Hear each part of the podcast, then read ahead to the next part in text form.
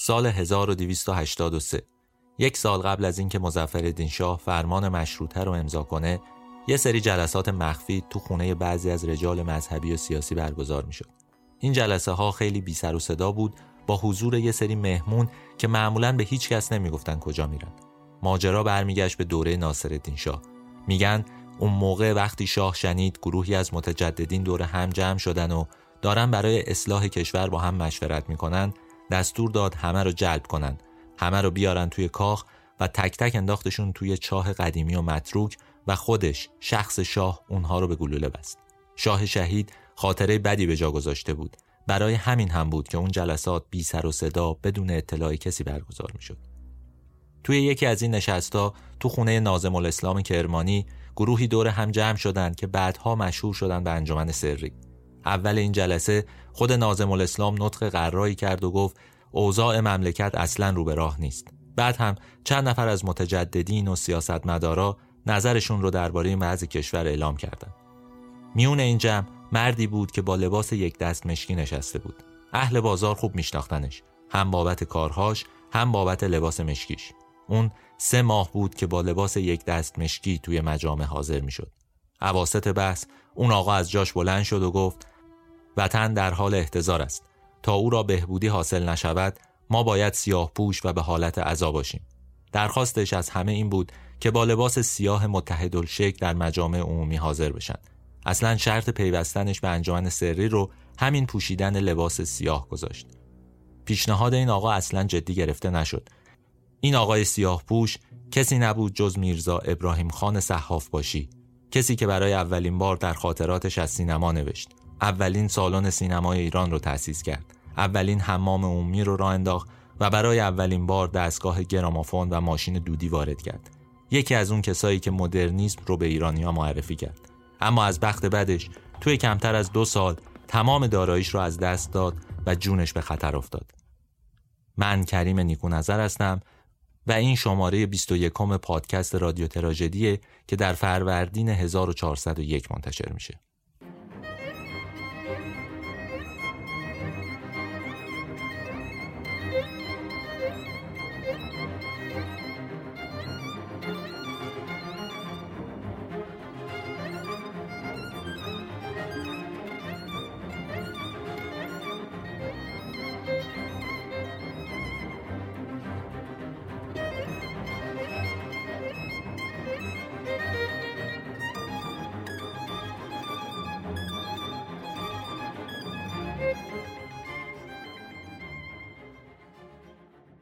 میرزا ابراهیم خان صحاف باشی متولد سال 1234 شمسیه. میشه تقریبا 1855 میلادی. درباره کودکی و خانواده آقای صحاف باشی اطلاعات زیادی وجود نداره.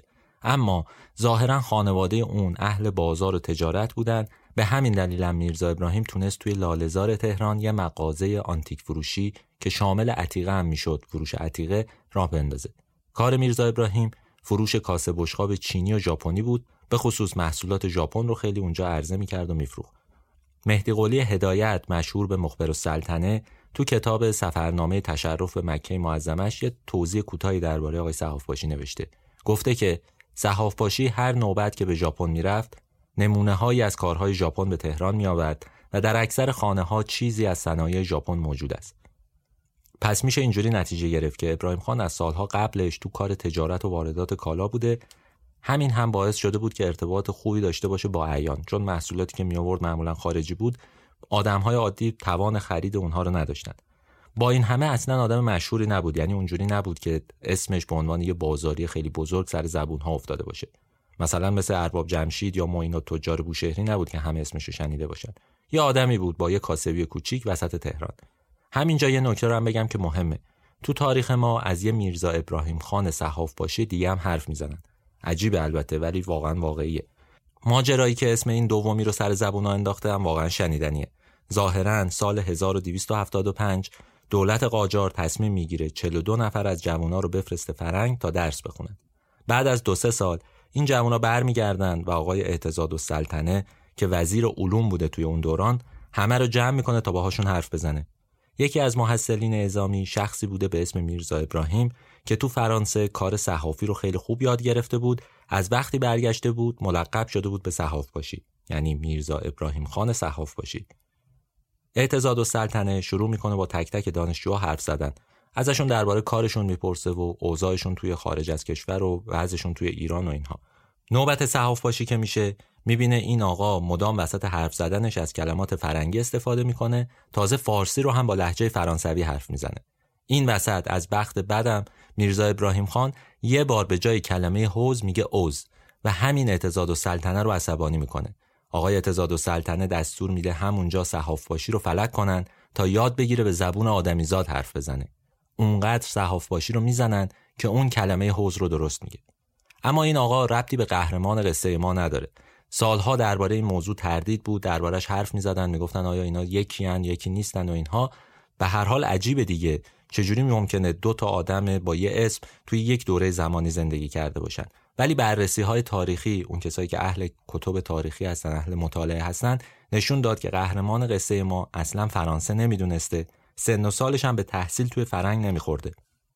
خود آقای صحاف باشی قصه ما دو سه بار توی سفرنامه‌ای که درباره سفرش به فرنگ نوشته گفته که چون زبون فرانسه نمی‌دونسته اوقاتش تلخ شده بوده. اما واضحتر از اون رو خدا بیامرز فرخ قفاری نوشته. آقای قفاری هم آدم مشهوریه دیگه. هم فیلمساز بود هم فیلم خانه ملی رو راه انداخت هم سینماتک رو یه جورایی تو ایران راه انداخت. تاریخ نگار سینما بود. آدم مهمی بعدها تو تلویزیون هم کار کرده. آقای قفاری گفته که اسم شخص اول یعنی همونی که فلک شد محمد تقی بوده. بعضی ها میگن که این دو نفر یعنی آقای ابراهیم خان صحاف باشی و محمد تقی که بعدها مشهور بوده تو تاریخ ما نوشتن که ابراهیم خان بوده اسم اون هم برادرن. و لقب صحاف باشی هم از اون برادر یعنی از همون فرنگ رفته به این برادر که توی ایران بوده رسیده. آقای غفاری توضیح داده که میرزا ابراهیم خان صحاف باشی توی دارالفنون انگلیسی خونده بود بعد هم وارد کار تجارت شده بود. این توضیح ضروریه چون ممکنه اشتباه کنید بگید که تو تاریخ همچین آدمی بوده یا ارجاع بدید به اون آدمی که فلک شده و اینها. ولی خواستم براتون توضیح بدم که آقای میرزا ابراهیم خان صحاف باشی اونی که ما داریم قصهش رو تعریف می‌کنیم ربطی به اون آقای فلک شده نداره. بگذریم. آقای صحاف باشی بعدها خیلی اهل سفر شد. مدام میرفتش خارج از کشور. گفتیم ژاپن زیاد می‌رفت و محصولات ژاپن رو می آورد ظاهرا اون موقع اینجوری بوده که باید از دربار اجازه می‌گرفتن. مهمترین اتفاق زمانی میفته که این آقا تصمیم می‌گیره به یه مأموریت ویژه بره. خودش گفته از طرف برخی از اعیان معمور شده بود تا طلا و جواهراتی رو ببره اروپا اونجا بفروشه و پولش رو برگردونه و به صاحباش بده. اما یه روایتی هم هست که میگه مشیر دوله از صحاف باشی خواست تا برای فروش تعدادی از جواهرات خاص و کمیاب سلطنتی به اروپا سفر کنه. آقای مشیر دوله هم اون زمان وزیر امور خارجه بود همون کسیه که تاج رو رو سر آقای محمد علی شاه می‌ذاره. ماجرا اینه که صحاف باشی آدم جهان دیده بود کلی سفر رفته بود تو بازار هم تقریبا اعتماد همه رو جلب کرده بود دربار هم بهش بدبین نبود آدم خوبی بود متعادل بود دوستش داشتن. فکر کردن که این گزینه خوبیه. کسی که تجارت کوچیکی داره می‌تونه بره و در اروپا کار رو را بندازه. سفر هم قرار بود به لندن باشه. آقای صحاف باشی هم گفتیم به روایت آقای قفاری در دارالفنون انگلیسی یاد گرفته بود. همین هم باعث شد که انتخاب بشه برای این مأموریت خاص. سال 1276 آقای میرزا ابراهیم خان صحاف باشی با 140 تومن پول و مجوز شاه قاجار آزم سفر میشه. هدف این بود که بره لندن جواهرات رو بفروشه و برگرده بیاد ایران. اون رفتش انزلی سوار کشتی روسی شد تا از اونجا به بندر پتروفسکی بره. بعد می‌خواست خودش رو با قطار برسونه مسکو از اونجا بره برلین و بعد با قطار بره لندن. اما این سفر به اینجاها ختم نشد. این سفر تبدیل شد به یه سفر عجیب و غریب و البته طولانی برای آقای صحاف باشید.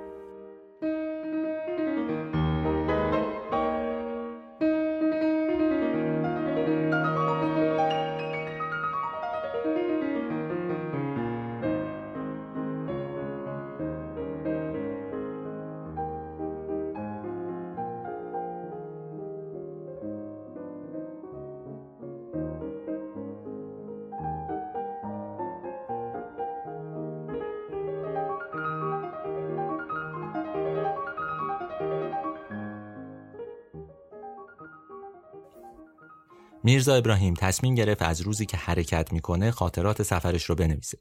سعی هم کرد حواسش به همه جزئیات باشه هم مناظر و مناطق و اوضاع شهرها رو توضیح بده هم رفتار مردم رو چیزایی مثل قیمت بلیت، قیمت تماشاخونه ها، قیمت نوشیدنی و غذا رو با دقت تمام تو تمام مراحل سفر یادداشت کرده. یعنی اگه شما می‌خواین بدونید قیمت خوراکی و نمی‌دونم تماشاخونه و هتل و اینا توی دوره قاجار تو دوره مظفرالدین شاه چجوری بوده در ایران و خارج می‌تونید مراجعه کنید به این سفرنامش. سفرنامش یکی از جذابترین سفرنامه های اون دورانه. نسخه اصلش یک کتابیه در 149 صفحه که با خط ابوالقاسم آشتیانی نوشته شده و الانم موجوده. نسخه پی دی افش هم هست توی اینترنت بگردید حتما پیدا می‌کنید. آقای صحاف باشی سفرش رو 11 ذی‌حجه 1314 قمری که میشه 24 اردیبهشت 1276 شروع می‌کنه. از طریق انزلی میره آستارا، بعد میره بادکوبه و از اونجا با کشتی آزم پتروفسکی میشه. از پتروفسکی میره مسکو، دو روز اونجا میمونه، از مسکو سوار قطار میشه میره برلین، دو روز توی برلین میمونه و بعد میره لندن. اون دوازده روز رو توی لندن میمونه اما نمی‌تونه جواهرات رو بفروشه. ظاهرا به هر کسی قیمت جواهرات رو می‌گفته بهش لبخند می‌زده و می‌رفته. اینقدر قیمت بالا بوده که کسی اصلا نمیخریده اون رو. به همین علتم میره پاریس. پنج روز توی پاریس میمونه اما بازم نمی‌تونه جواهرات رو بفروشه. دوباره برمیگرده لندن و این بار یک ماه اونجا میمونه. نهم سفر که میشه 20 تیر 1276 تصمیم می‌گیره بره امریکا. چرا؟ هیچ جا توضیح نداده. معلوم نیست چرا برنامهش عوض میشه و به جای اینکه برگرده ایران تصمیم می‌گیره بره امریکا. گفتم طبق قرار اون باید جواهرات رو میفروخت و میومد دیگه. آقای صحاف باشی تو روزایی که لندن بوده میره بلیت کشتی نیویورک رو می‌خره. این کلمه نیویورک رو تلفظ کرده نیویورک اونجوری که نوشته و سفرش رو شروع می‌کنه. اگه بخوام سفرش رو شهر بدم باید بگم که اون پنج روز توی نیویورک میمونه بعد میره ونکوور از اونجا میره جزیره ویکتوریا و بعد با کشتی ملکه هندوستان آزم ژاپن میشه. دوباره برمیگرده سر خط همون جایی که آشنا بود و چند بار رفته بود. یک ماه و 20 روز توی ژاپن میمونه از یوکوهاما میره هنگ کنگ بعد میره سنگاپور و آخرش میره بمبئی و کراچی و از اونجا میاد ایران. این سفر با احتساب زمانی که روی دریا بوده یا سوار قطار بوده و تأخیرهایی که وجود داشته باید حدود 7 ماه طول کشیده باشه. اما ظاهرا خیلی بیشتر از اینا طولانی شده. یعنی یه سفری بوده که ظاهرا باید مثلا تا نهایتش یک سال طول میکشیده ولی اون بیشتر از یک سال رو توی این سفر به سر برده. توضیحی هم نداده. درسته به تاریخ اشاره کرده و اینها ولی علت بعضی از سفرهاش معلوم نیست. آیا گشت و گذار بوده؟ آیا می‌خواسته خرید بکنه؟ هیچی رو توضیح نداده. خیلی به بخش شخصی خودش نمی پرداخت بیشتر یه رندی داشت که درباره رفتار بقیه می نوشت برای اینکه فقط بدونید چه جوری کار می‌کرده و چه جوری مینوشته یه سری توضیح های ریز میدم متوجه میشید. مثلا توی سفرنامهش نوشته که روزها به دنبال کار می‌روم و شبها به نقاط مخصوصی که تماشا هست. منظورش از نقاط مخصوص تماشا هم تماشاخونه ها و کازینوها و بارها و جاهایی مثل مثلا مولن روژه. جاهایی که توش هم نمایش بوده هم مشروب سرو می شده و اینجور چیزا. البته خیلی اعتقاد داشته که من آدم مؤمنی هم اهل چی نبودم ولی به هر حال اهل رفتن به این جور مکانها بوده. توصیفاش هم جالبه. مثلا وقتی تو برلینه یه مردی میاد سراغش یه کاغذی بهش میده و آقای صحاف باشی اون رو می‌خونه و با خودش می‌بره. صحاف باشی نوشته که چون روی ورقه صورت زنی بود که میرقصد گمان نمودم مجلس رقص است و داخل شدم. دیدم فورا پنج شش زن بدگل دور مرا گرفتن و گیلاس مشروبی تعارف من کردند. من هم گرفته خوردم. بعد معلوم شد اینجا تماشاخانه نیست قهوه خانه است. ظاهرا سه مارک گذاشته روی میز و خواسته بیاد بیرون که زنها مردی رو صدا می‌کنن مردم میاد یقه آقای ابراهیم خان رو می‌گیره تا ده فرانک ازش بگیره. استاد از این کارا زیاد می‌کرده خلاصه. بخش زیادی از سفرنامهش درباره دخترای انگلیسی و فرانسوی و امریکایی توضیح میده که اینا خیلی زیبان خیلی لوندن و از اینجور چیزا. کار عجیبی هم باشون می‌کرده. با اونا می‌رفته کافه و رستوران و کاباره بعد وسط ماجرا بهونه می آورده که پول نداره و جیم می‌زده. یعنی حتی پول نوشیدنی هاش رو هم حساب نمی‌کرده. تو کتابش یه جا خودش رو سیفتی مچ کبریت بی خطر خونده که اصلا اهل فاحش خونه و بار و اینجور چیزا نبوده. بگذریم. توضیح ندم واقعا بهتره درباره این ماجرا. اما این وسط یه توضیحات جالبی هم درباره شهرها و رفتار مردم نوشته. مثلا نوشته که توی لندن جوونا خیلی زود مستقل میشن بعدش گلایه کرده که توی ایران به جوون 20 ساله میگن آقا موچول. یا اشاره کرده که توی اروپا زنها به راحتی می‌تونن بخندن و کسی هم نیست مدام باهاشون دعوا کنه. از امریکا کلی تعریف می‌کنه. از خیابوناش معماریش به خصوص فضای شهری نیویورک خیلی تعریف می‌کنه. خلاصه معلومه که خیلی تحت تاثیر فضای اینجور کشورهای قرار گرفته. ته سفرنامه هم حسرت می‌خوره که چرا ایران مثل این کشورها نیست؟ و نمی‌تونه این همه میوه و غذا و پوشاک معرکش رو دست مردم دنیا برسونه یه جایی نوشته که دستگاه چاپ را دیدم لوله کاغذی که یکصد من وزن دارد می‌دهد دم چرخ به سرعت آبشارهایی که از کله کوه سرازیر می شود این کاغذ سرازیر می شد. چاپ شده تا کرده از پایین دستگاه بیرون می آمد. شخصی ایستاده دست دسته می کرد و برداشته به خارج می گذارد. نمی‌دانم این نوع چیزهای آسان را چرا ما نداریم. در این سفر به کلی مریوز شدم. فهمیدم فقط برای مردن خوب هستیم. اما این آقا با این روحیه توی لندن یه چیزی رو می‌بینه که تاریخ ما دست کم تاریخ هنر ما رو تغییر میده. متنی که آقای میرزا ابراهیم خان صحافاشی نوشته اولین متن در نوع خودشه. خاطره مواجهه با یک پدیده جدید. بذارید اول متن رو بخونم. فقره دیگر به قوه دیگر آلاتی اختراع کرده که هر چیز را به همان حالت حرکت اصلی می نمایاند. مثلا آبشار امریکا را به عینه نشان می دهند. فوج سرباز را با حالت حرکت و مشق و قطار آهن را در حالت حرکت به همان سرعت تمام می نمایاند و این فقره از اختراعات امریکایی است. متوجه شدید چی دیده آقای صحاف باشی؟ اون توی گردش های شبانهش توی لندن به طور اتفاقی وارد سالن نمایش فیلم شده و برای اولین بار فیلم دیده. ما نمی‌دونیم اولین ایرانی که واقعا فیلم دیده کی بوده ولی آقای صحاف باشی اولین کسیه که درباره مواجهش با سینما نوشته. ما داریم درباره چه زمانی هم صحبت می‌کنیم؟ 1897 فقط دو سال از اختراع سینما گذشته و سینما هنوز اونقدرها فراگیر نشده. می‌دونید که سال 1279 یعنی سه سال بعد از این ماجراست که مظفرالدین شاه میره به فرانسه و اونجا میره سینما. ولی قصه که گفتم براتون قصه اولین ایرانیه که اصلا توضیح داده درباره سینما. شاید تعجبی توی متن وجود نداشته باشه. یعنی وقتی من متن رو خوندم به نظرتون بیاد که اون خیلی عادی باش برخورد کرده. ولی دلیلش اینه که اون مدام با پدیده های جدید روبرو می شده توصیفاتش هم همینقدر یعنی همینقدر تعجب می کرده دیگه. انگار براش جوری عادی شده بوده که مدام متعجب بشه. ظاهرا آقای صحاف باشی همونجا عاشق سینما میشه و دستگاه آپارات با چند حلقه فیلم می‌خره تا توی ایران نشون بده.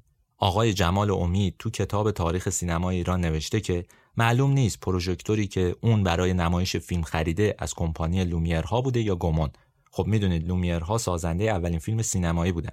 اما شرکت گمون درست تو همون سال شروع به کار می‌کنه و پروژکتور می‌سازه.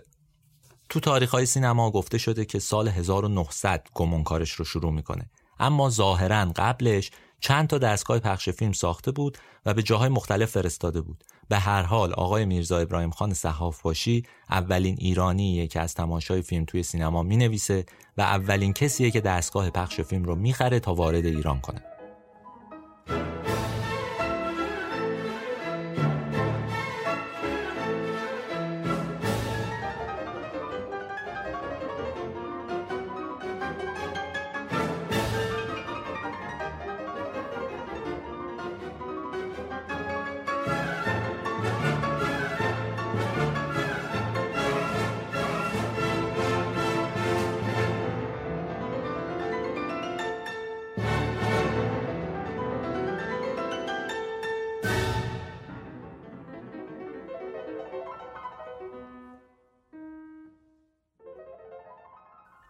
اما دستگاه سینماتوگراف تنها چیز تازه‌ای نبود که صحاف باشی وارد ایران کرد.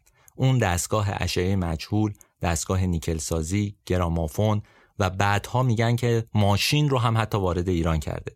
ظاهرا آقای صحاف باشی ماشین رو تا بوشه رو ورده چون جاده ای وجود نداشته برای ماشین قطعاتش رو جدا کرده و اون رو توی تهران سرهم کرده سر اینکه اون اولین کسیه که مثلا ماشین رو ورده یا نفر دوم بحثه ها ولی واقعا به همون یکی دو نفر اوله.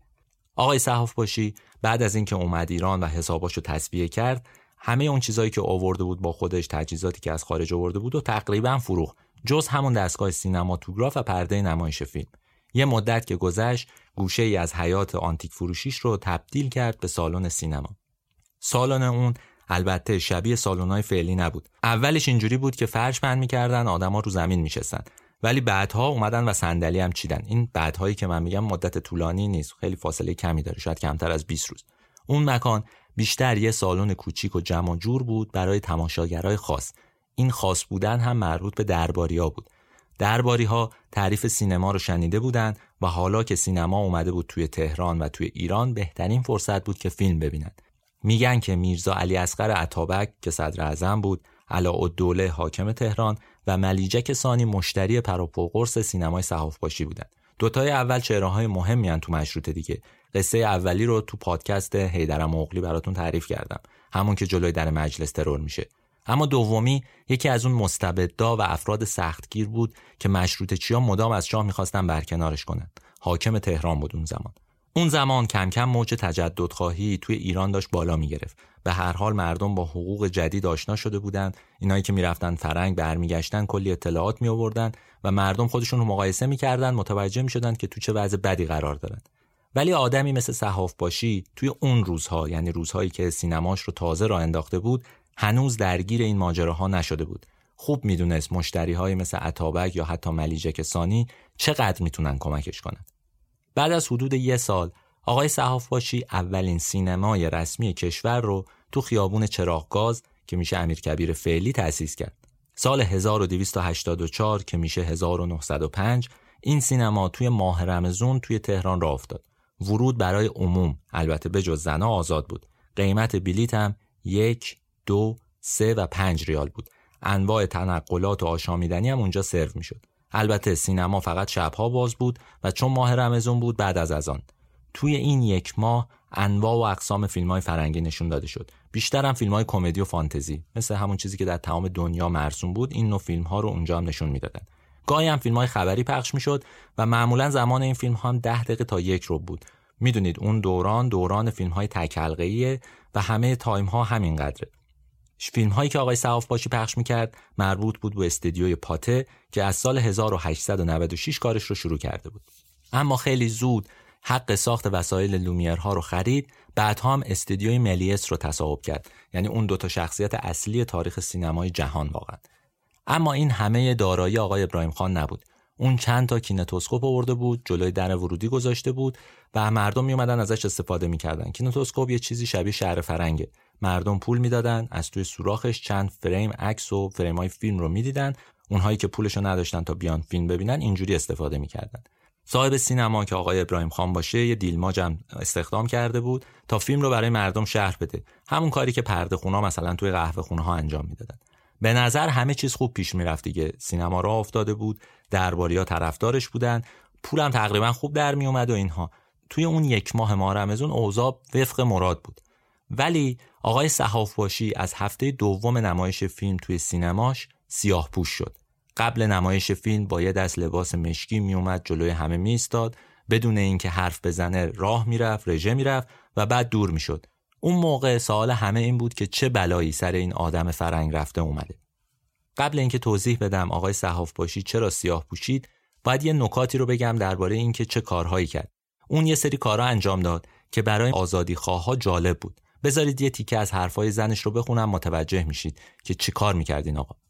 همسرش خانم نصرت زمان گفته که برای نشان دادن یک عکس عمل شاید برای اینکه به مردم بفهماند چگونه رجال آن روز مخالف مسیر ترقی و تمدن در ایران و پیشرفت امور اجتماعی مردم می باشند خود را به صورت دراویش درآورد و قبا و ردا و شال و کشکول و تسبیح و بوغ و منتشا فراهم کرد ریش انبوهی گذاشت و کلاه مرشدی بر سر نهاد و سپس در خیابانها به راه افتاد و به خواندن اشعار و اوراد پرداخت. ابتدا مدح علی می‌گفت و بعد به مذمت حکومت استبدادی پرداخت. همین ماجرا رو محمد علی جمالزاده توی راهنمای کتابی که نوشته توضیح داده. نوشته که در مسجد شاه در ماه رمضان که مرحوم سید جمال واعظ روزه می‌خواند در همان جلسات شخصی متوسط القامه با قیافه گیرنده و ریش کوتاه که کلاه درویش مانند مخصوص بر سر و لباس سیاه و کمربند سفید بر تن و کمر داشت در میان گروه مردم میافتاد و با صدای ملایمی اشعار می‌خواند. مداد و کاغذ به مردم می‌داد و می‌گفت بروید بخوانید و بنویسید تا فهم و سواد پیدا کنید و گاهی هم رساله های چاپی به مردم می‌داد. ظاهرا اون زمان آقای صحاف باشی شعر هم می‌گفته. معمولا شعرهاش رو هم با این بیت شروع می‌کرد. منت خدای ایزد عالی جناب را که اهل کتاب کرد من بی کتاب را. اینها چه زمانیه؟ درست یکم قبل از اینکه آتش مشروطه گر بگیره. فرمان مشروطیت سال 1285 امضا شده. اما از حدود یه سال قبلش دیگه معلوم وضع چطوری داره جلو میره. موضوع اصلی مشروطه از فلک کردن دو تا تاجر قند ظاهرا شروع شده. ولی واقعیتش اینه که هیچ حادثه تاریخی بدون گذشته نیست.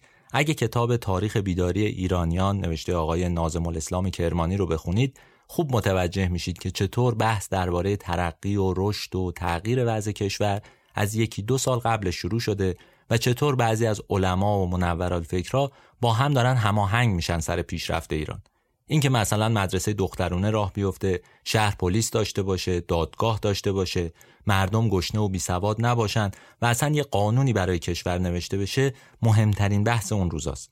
توی همین شرایطه که نازم الاسلام کرمانی یه سری آدم رو تو خونش جمع می‌کنه و کم کم پایه انجمن سری رو میریزه.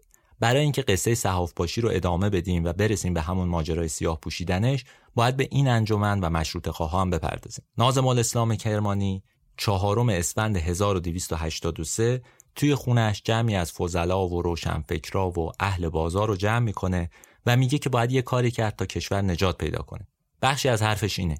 ای آقایان ای دانشمندان و ای وطن دوستان و ای اسلام خواهان و اصلاح طلبان و ای غیرتمندان آیا خوابید یا بیدار؟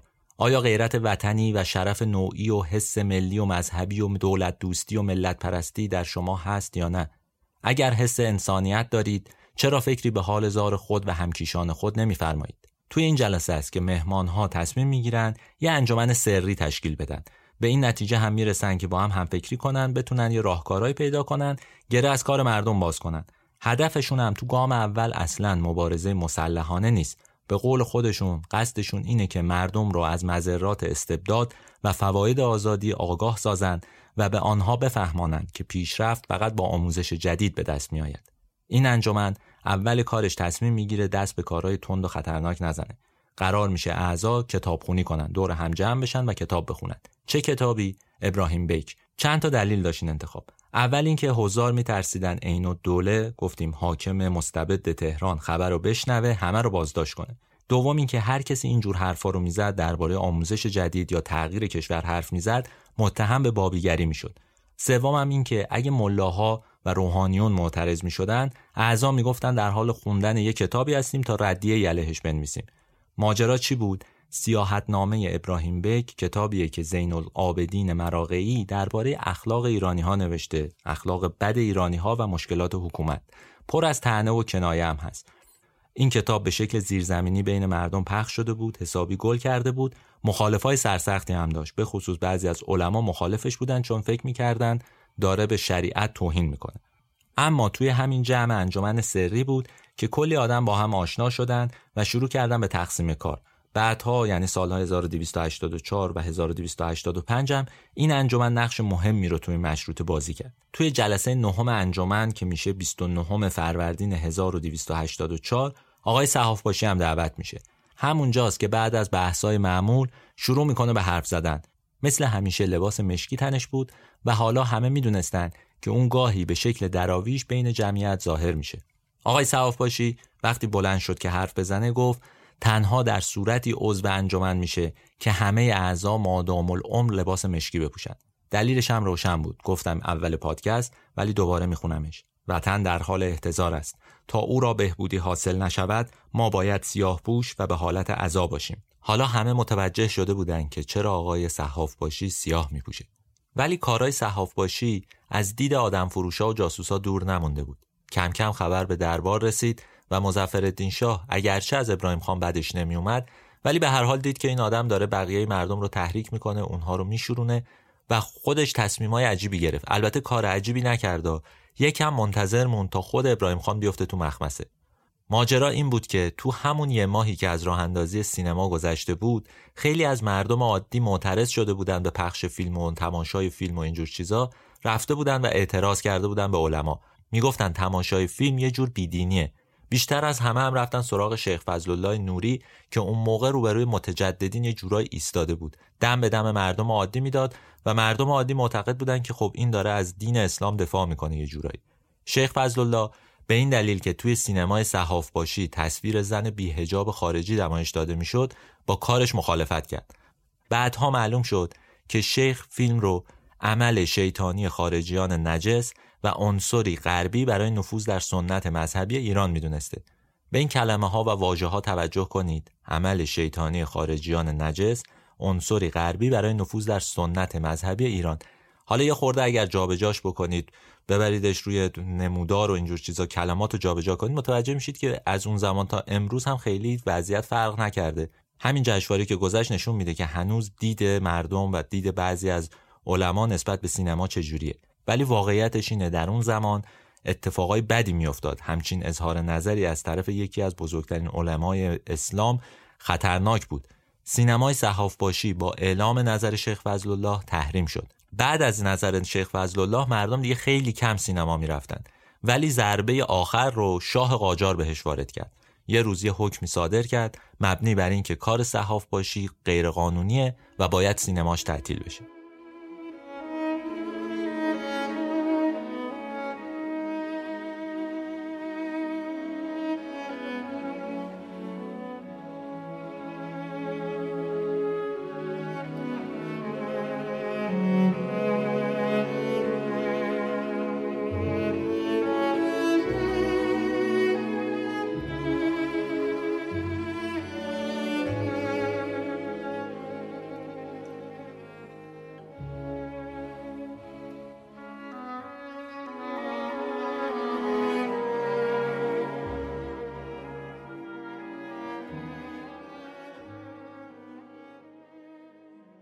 تعطیلی سینما صحاف باشی رو تحریک کرد تا فعالیت سیاسیش رو بیشتر کنه. اما کم کم مشکلاتش هم بیشتر شد. حالا بعد از ماجرای سینما اون آدم بین عامه مردم بدنام شده بود. همه می‌گفتن این یه کار خلافی انجام داده کار غیر اسلامی انجام داده. کم کم داشت ترد می‌شد. مدت ها هم بود سفر نرفته بود آنتیک فروشیش جورایی دچار بحران شده بود. دیگه وسیله جدیدی نداشت برای فروش. توی ایام مشروطه هم هستیم دیگه. بازار اونچنان گرم و پرهیاهو نیست. با این همه ابراهیم خان خیلی ناراحت نبود. حالا وقت بیشتری داشت تا درگیر سیاست بشه. همین جاهاست که یه اتفاق جالبی میفته البته بعدها معلوم میشه که چه ربطی به صحاف باشی داره. درست تو آستانه سفر مظفرالدین شاه به اروپا یه ماجرایی رخ میده که همه جریان مشروطه رو تحت تاثیر قرار میده. اون روزا عین دوله شده بود صدر اعظم و موسیونوز بلژیکی هم رئیس گمرک بود. موسیونوز تعرفه گمرک رو بالا برده بود و بازرگانای ایرانی به این کار اعتراض داشتند. بدتر این که فکر می‌کردن مامورای گمرک بین مسلمون و غیر مسلمون یا خارجی و داخلی داره تفاوت می‌ذاره و همه چیز به نفع روزها شده. مثل همین الان که میگن یه جوری معاملات داره چیده میشه که روزها برنده بشن اون موقع هم این حرفا زده می‌شد. البته رئیس گمرک اون موقع یک آقای بلژیکی بود.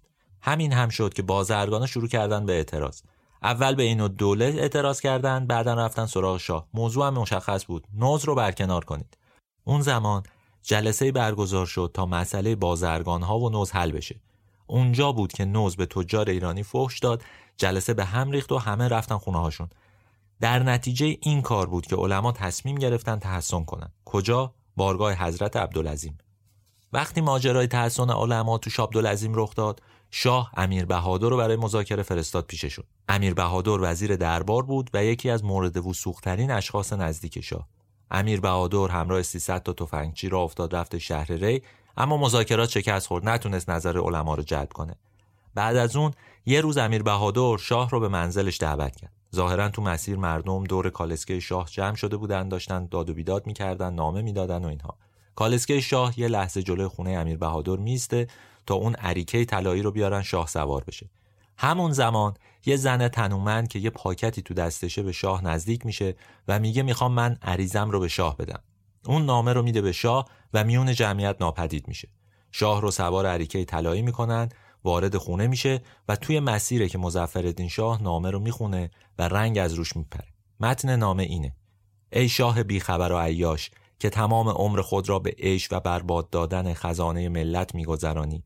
و فکری به بدبختی و سیه روزی ملت خود نمی کنی. اگر به اسرع وقت دست ستمگرانی که دور تو جمع اندخون ملت را میمکند از سر مردم کوتاه نکنی و مجلسی از منتخبین ملت برای بست عدالت مثل سایر ممالک متمدن جهان که در سفرهایی که به فرنگستان کرده ای و به چشم دیده ای فتوح نکنی یقین بدان که تو را خواهیم کشت این نامه جنجالی به پا کرد میگن شاه واقعا ترسید و بعدش با وعده و وعید تونست علما رو راضی کنه تحسن رو بشکنن و برگردن تهران. حالا ماجرا این نامه چیه؟ این نامه رو کی نوشته؟ نویسنده این نامه همین آقای صحاف باشیه. اون زن هم که پیک بود در اصل عمه میرزا جهانگیرخان سور اسرافیله سور اسرافیل هم دیگه نیازی به هیچ توضیحی نداره. بخشی از جلسات انجمن مخفی توی اون دوران تو خونه همین خانم برگزار می‌شد. و اونجا همون محلیه که تو دوره فتح تهران بمب‌های مشروطه چیا رو همونجا نگه میدارن. این خانم خیلی خانم جالبیه جذابه. خیلی کم دربارش صحبت کردم ولی یکی از کاراکترهای خیلی جذاب تو دوره مشروطه است لابلای نوشته ها میشه یه چیزایی پیدا کرد ولی خب چون نویسنده های ما بیشتر نگاه مردونه دارن این خانم ها حذف شدن یا کمرنگ شدن. ولی واقعیتش اینه که عمه میرزا جهانگیرخان سور اسرافیل یکی از جذابترین شخصیت های دوران مشروط است بگذریم. همه این کارها نشون میده که صحاف باشی آروم آروم داره تندتر میشه. یعنی از یک آدم معترضی که بین مردم می‌رفت شعر می‌خوند و اینها داره تبدیل میشه به کسی که شاه رو تهدید می‌کنه. انگار قانع شده بود که راهی جز تهدید و جنگ مسلحانه وجود نداره. البته تو دوره اول مشروطه یعنی تا زمانی که حکم مشروطه امضا میشه خشونت از طرف حکومت معمولا بین مردم بین علما بین متجددین واکنش های دیگه برمیانگیخت اون دوران. مثلا می‌رفتن تحسن می‌کردن نامه مینوشتن و اینها. تو دوره اول.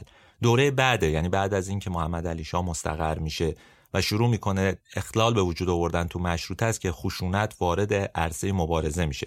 ولی آقای صحاف باشی تو همون دوره هم آدمیه که تهدید می‌کنه و آماده است برای نبرد مسلحانه. به نظر می‌رسه آقای صحاف باشی می‌دونه که این جماعت به این سادگی ها تن نمیدن به قانون و اصلاح امور. شاید هم تندروی می‌کرد معلوم نیست. ولی واقعیتش اینه که همه ماجراها قانع می‌کنه آدم رو که میرزا ابراهیم داره تبدیل میشه به یه آدم تند رو. آقای میرزا ابراهیم تمام وجودش رو از اون زمان گذاشته بود برای مشروطه. هم نازم الاسلام هم جمالزاده روایت کردند که وقتی سید جمال واعظ یعنی پدر آقای جمالزاده که واعظ مشهوری بود تو تهران مخفی شده بود به خاطر اینکه دنبالش بودن و اینها آقای صحاف باشی پیش قدم شد گفت ماهی دوازده تومن به خانواده واعظ کمک می‌کنه. جمالزاده گفته یه بار ابراهیم خان اومد خونهشون 15 تومن پول بهشون داد تا مشکل مالی نداشته باشن. اینجور کارهای آقای صحاف باشی بود که مهمش می‌کرد. اینکه با وجود مشکلات مالی تعطیلی سینماش تعطیلی اون آنتیک فروشیش تقریبا حواسش پیش رفقای مشروط چیش بود. ولی مشکل مالی چیزی نیست که آدم راحت ازش عبور کنه و بگذره. اونم وقتی میان سال باشید تازه دغدغه های جدیدی سراغتون میاد. دیگه انرژی کارم ندارید. آقای صحاف باشی که به مشکل خورده بود تصمیم گرفت دوازده هزار تومن از ارباب جمشید مشهور پول قرض کنه. ارباب جمشید هم که می‌دونید یکی از تجار بزرگ زرتشتی بود تو تهران. تقریبا میشه گفت نصف تهران مال خودش بود. زمیناشو میبخشید دیگه به آدم ها آقای صحاف باشی برای اینکه بتونه این پول رو قرض بکنه خونه زنش رو گرو می‌ذاره. ولی این پول به دلیل کسادی بازار و دست دلبازی آقای صحاف باشی خیلی زود ته می‌کشه و اصلا نشد که سرمایه‌ای بشه برای کاسبی تازه. خب نتیجهش چیه؟ نتیجهش اینه که نمی‌تونه قسطا رو پرداخت کنه. آقای ارباب جمشیدم سر قسط آخر تصمیم می‌گیره خونه رهن گذاشته شده یه زن میرزا ابراهیم خان رو بگیره. میگه قسطات رو پرداخت نکردی این گروی منه. ارزش خونه سی هزار تومن بود. چقدر پول قرض کرده بود؟ دوازده هزار تومن آقای صحاف باشی. این کار صدای ابراهیم خان رو در آورد. اون اول به ارباب جمشید اعتراض کرد. وقتی نتیجه نگرفت یه نامه نوشت به شاه و درخواست کرد تا کمکش کنه ارباب بهش وقت بده. بدهیش رو خودش پرداخت می‌کنه. یعنی حتی پولم نخواست. فقط ازش خواست که مثلا یه, سال بهش وقت بده تا بتونه کار بکنه و قسط ها رو پرداخت کنه. جواب مظفرالدین شاه چی بود؟ خیلی واضح و روشن به خط خودش نوشت صحاف باشی را زنجیر کنید تا طلب ارباب جمشید را بپردازد. با دستور شاه که از ها ریختن خونه ابراهیم خان و حبسش کردند. شرایط هم مثل امروز بود. شما میافتادید زندان احتمالا جرمای دیگه ای هم بهتون اضافه می‌شد. ممکن بود حبستون طولانی هم بشه. یه مدتی که از حبس آقای صحاف باشی گذشت معلوم شد که براش حکم اعدام بریدن. دو تا اتهام هم داشت. اول اینکه حمام بدون خزینه برای ارامنه و کلیمی ها ساخته و بعد با سینما باعث مفسده شده. این حمام همون سالا تو چارای مهنا تأسیس شده بود. مسلمون هم راه نمی‌دادن ولی مسلمونا معتقد بودن که این کار جرمه چون نمی‌تونستن غسل کنن اون زمان با این حماما. می‌گفتن که این جرم باعث ترویج فساد و فحشا و نمی‌دونم نجاست توی سطح شهر و کشور میشه. یه اتهام دیگه هم به آقای صحاف باشی اون زمان زدن که اتهام خطرناکی بود. یعنی بهانه ای شد اینها هم حمام هم سینما بهانه ای شد تا بهش یه چیز دیگه ای بچسبونن. و اونم اتهام بابیگری بود. اون زمان می‌گفتن کسی که اینقدر داره تغییر میده توی اصول و روش زندگی مردم عادی حتما یه چیزیش میشه و این کار کار بابیاس اونها عادت دارن که آروم آروم تغییر رو وارد زندگی عادی مردم بکنن. حالا راست یا دروغش معلوم نیستا ولی اتهام سنگینی بود. معمولا اون زمان می‌خواستن یکی رو از میدون به در بکنن اتهام بابیگری بهش می‌زدن. همین اتهام بود که باعث شد حکم اعدام براش صادر بشه. اگه بعضی از علمای با نفوذ پادرمیونی نمی‌کردن شاید صحاف باشی همون زمان اعدام می‌شد. ولی این آقا شانس آورد و نجات پیدا کرد. اون رو توی خونه شریف و دوله رئیس محاکمات خارجی حصر کردند اموالش رو حراج کردند چند باری نازم الاسلام کرمانی و میرزا صادق تباتبایی رفتن دیدنش حتی گفتن انجمن سری حاضر کمکش کنه قسطاش رو پرداخت بکنه اما آقای صحاف باشی قبول نکرد. گفت این پول نباید خرج بدهی من بشه. حالا بعضی از حرفها هست. بعضیا میگن که آدم قدی بود بعضیا میگن که از مشروط چیا ناامید شده بود چون دیده بود که اینا خیانت می‌کنن. بعضیا میگن که نه حرفش این بود که این پول باید خرج مشروطه بشه. هر کدوم از اینها می‌تونه بخشی از واقعیت باشه واقعا. نتیجهش این شد که همه اموالش همه داراییش هم توی خونه و هم سر کارش گرفته شد و حراج شد. کارخونه ورشوکاری که می‌دونید مربوط به ظروف مسی با آلیاژ خاصی مربوط به ورشو ساخته میشه اون رو ازش گرفتن و فروختن ماشین بخارش رو گرفتن دستگاه سینماتوگراف دو دستگاه دینام ماشین اسم چاپ کنی آلات و ادوات آهنگری یه سری باد بزن برقی و هر چی که داشت خلاصه ازش گرفتن و فروختن. دستگاه سینماتوگرافش رو که اولین دستگاه سینماتوگراف توی ایرانه اردشیرخان ارمنی خرید. اومد و اونجا بر خودش سینمای جدیدی بعدها را انداخت. و آقای صحاف باشی بعد از فروش این وسیله تصمیم گرفت که از ایران بره. خودش می‌گفت من باید برم هندوستان تا یکی از بزرگان اونجا رو طرف ایران جلب کنم. از این راه کمک کنم که ملت خفته ایران بیدار بشن. ولی حالا شاید بهانه آورد. دوستایی داشت به هر حال در شهرهای مختلف مثل هیدرآباد و کلکته و بمبئی و اینها جاهای پراکنده توی هند و سعی کرد بره پیش اونها و از اونها پول بگیره. ظاهرا اولش میره سمت کربلا و بعد از اونجا عازم هندوستان میشه.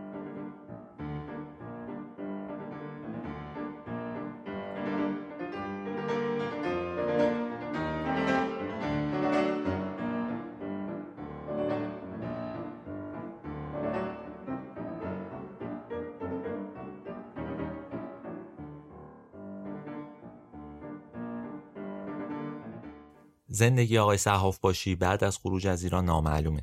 نه خودش چیز زیادی نوشته نه آدمهای زیادی باش بودن که دربارش حرف بزنند. برای همین خیلی گنگ و مبهم درباره این دوران صحبت می‌کنند. معلوم نیست که مثلا وقتی گفته من از کربلا رفتم هندوستان کجا رفته چه جوری رفته با کیا بوده اصلا با کیا دمخور شده.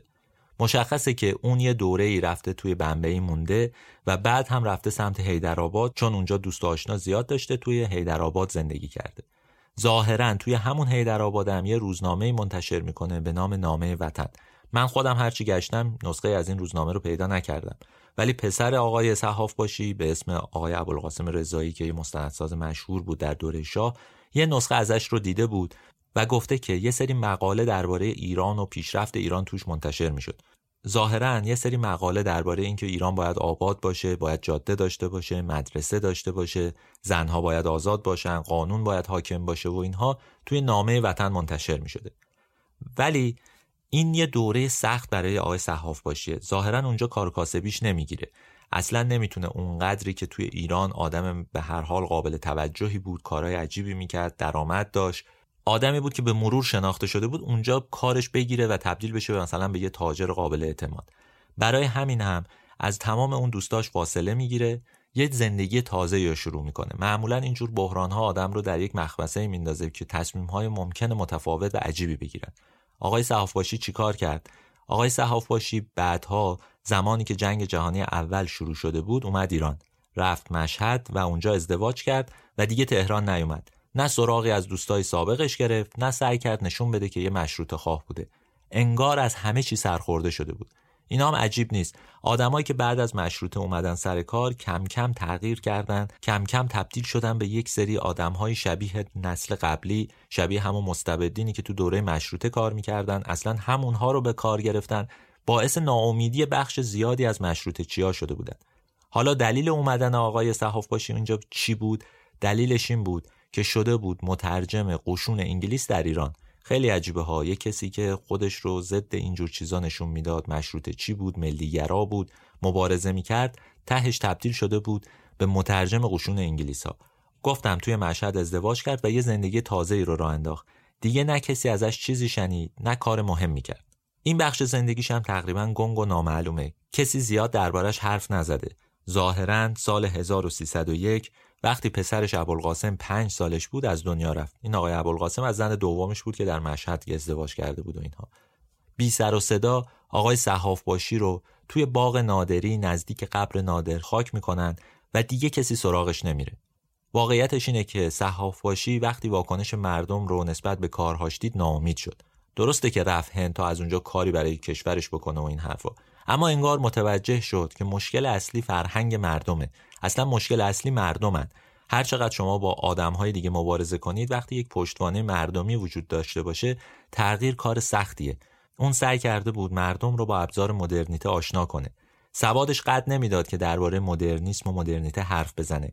اما به هر حال یکی از کانال هایی بود که ابزار مدرن و ابزار نو رو وارد ایران کرده بود و خودش هم به وجد می اومد از دیدن اونها. سیاحت غرب و شرق نشون داده بود که مردم می‌تونن رشد کنن، تغییر کنن، حکومت ها رو تحت تاثیر خودش قرار بدن. اما توی ایران به این نتیجه رسیده بود که نه دولت اجازه رشد میده و نه مردم بعضی وقتا حاضرن تغییر کنن. ظاهرا آقای صحاف باشی به این نتیجه رسیده بود که برای هر تغییری باید روی مردم کار کرد و کلی وقت گذاشت وگرنه چیزی جز سرخوردگی نصیب آدم نمیشه. نتیجه زندگی آقای صحاف باشی هم اینو به ما ثابت می‌کنه. شاید هم آقای صحافباشی واقعا خبر نداشت که تغییر هیچ وقت خیلی سریع اتفاق نمیفته. اگرم رخ بده دووم نمیاره. عمر آدم هم اونقدر نیست که بشینه یه تغییر لاک پشتی رخ بده و مثلا فکر کنه که بله در صد سال آینده یه اتفاقی میفته. آدما دوست دارن سود به نتیجه برسن و ببینن نتیجه کارشون همین واکنش های متناقض همین افکار باعث شد که ناامید بشه خسته بشه و دلزده دیگه سراغ مشروطه و مشروطه چیا نیاد سراغ سینما نیاد سراغ هیچ کار دیگه نیاد. تبدیل بشه به یه کارمند ساده که زیر نظر اجنبی ها کار می‌کنه و زندگی می‌کنه. برای خودش هم سخت بود. شاید دق کرد واقعا ولی این عاقبتش بود.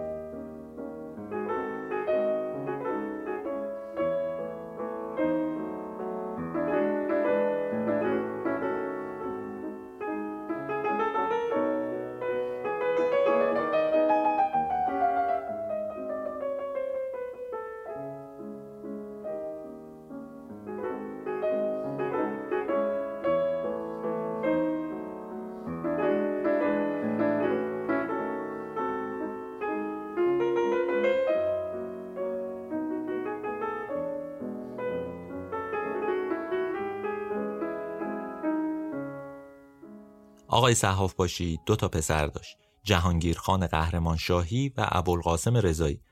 جالبه که بدونید این دوتا مدت طولانی از هم خبر نداشتن. اواسط دهه سی بود که این دو نفر همدیگه رو ملاقات می‌کنن. جهانگیر از زن اول آقای صحاف باشی بود ابوالقاسم گفتم از زن دومش. یه توضیح بدم شاید بد نباشه بدونید. آقای رضایی یعنی ابوالقاسم رضایی همون کسیه که مستند خانه خدا رو ساخته معمولا میگن که این فیلم رو با کمک جلال مقدم ساخته ولی اسم آقای ابوالقاسم رضایی به عنوان کارگردان فیلم مطرحه و فیلم ویژه هم از خانه خدا. اولین فیلمیه که دوربین رو بردن توی مکه و حتی توی خونه خدا و از اونجا فیلم برداری کردن. یعنی تصویرهای بکری داره در اون زمان اصلا ممنوع بود. هنوزم ممنوعه. تصویر گرفتن از شهر مکه به دلیل وجه قدسیش اصولا غیرقانونیه. ولی آقای ابوالقاسم رضایی با کمک جلال مقدم تونستن این کار انجام بدن. ظاهرا شاه رو واسطه کردن به پادشاه عربستان زنگ زده بود و اون اجازه داده بود که اونها دوربین رو بیارن توی شهر. این فیلم فیلم مهمیه تو تاریخ سینما ما خیلی فیلم مهمیه جالبه اصلا. ولی از یه بچه دیگه هم مهمه. اگه یادتون باشه اتهام مهمی رو به آقای صحاف باشی می‌زدن می‌گفتن که اون بابیه و در واقع خیلی چیزها رو پنهان می‌کنه نمیگه این حرفا رو ولی در اصل یه آدم بابیه که داره تغییر میده داره ایجاد مشکل می‌کنه برای زندگی مسلمان ها ولی فیلم آقای ابوالقاسم رضایی و تمایلش به دین و اسلام و شریعت نشون داد که نه اصلا این خانواده نمی‌تونه بابی باشه. خود آقای ابوالقاسم رضایی هم درباره باباش نکته ای رو گفته. گفته آقای صحاف باشی تا روز آخر اهل نماز و روزه و دین بود. اصلا آدم لاقیدی نبود. اینها یه جوری انگار جوابی بود به اون اتهام ها و مرتد بودن و اینجور چیزا. حتی شاید یه جوابی بود به اون سفرنامه ای که نوشته بود. به هر حال آقای صحاف باشی فقط نقشش توی تاریخ سینما مهم شده و به خاطر اینکه سینما رو وارد کرده و اولین سینما رو راه اندازی کرده و اینا بهش پرداختن. ولی زندگیش تو دوره مشروطه با وجود همه این چیزهای جالبی که داشت مقفول مونده. خیلی گنگ دربارش حرف زدن در واقع حذفش کردن چون ستاره های مشروطه کسای دیگه ای بودن. آقای صحاف باشی تو تاریخ ما فراموش شد چون آدمی بود که شبیه بقیه نبود. توی اون مسیر حرکت نمی‌کرد و به همین دلیل کنار گذاشته شد. اما آدم جالبیه. یه بار دیگه قصهش رو گوش بدید. یه بار دیگه توجه کنید چه کارایی کرده. همینها باعث میشه آدمها رو تو تاریخ به یاد بیارن و فکر کنن بهشون.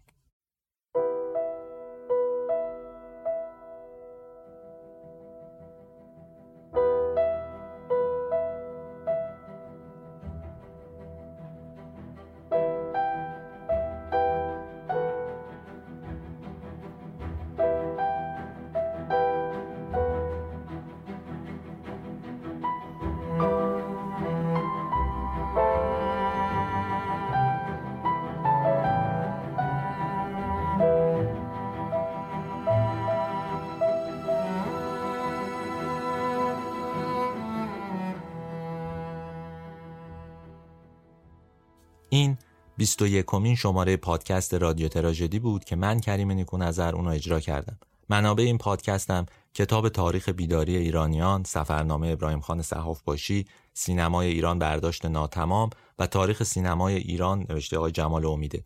اونهای دیگر هم تقریبا تو طول پادکست گفتم که نویسنده کی بودن فقط سینمای ایران برداشت ناتمام نوشته آقای غلام حیدری یا آقای بهالو عباس بهالو اگه خواستید نظرتون رو به ما بگید یه سری بزنید به Castbox یا سایت ما رادیو اونجا درباره ما بنویسید ما حتما می‌خونیم.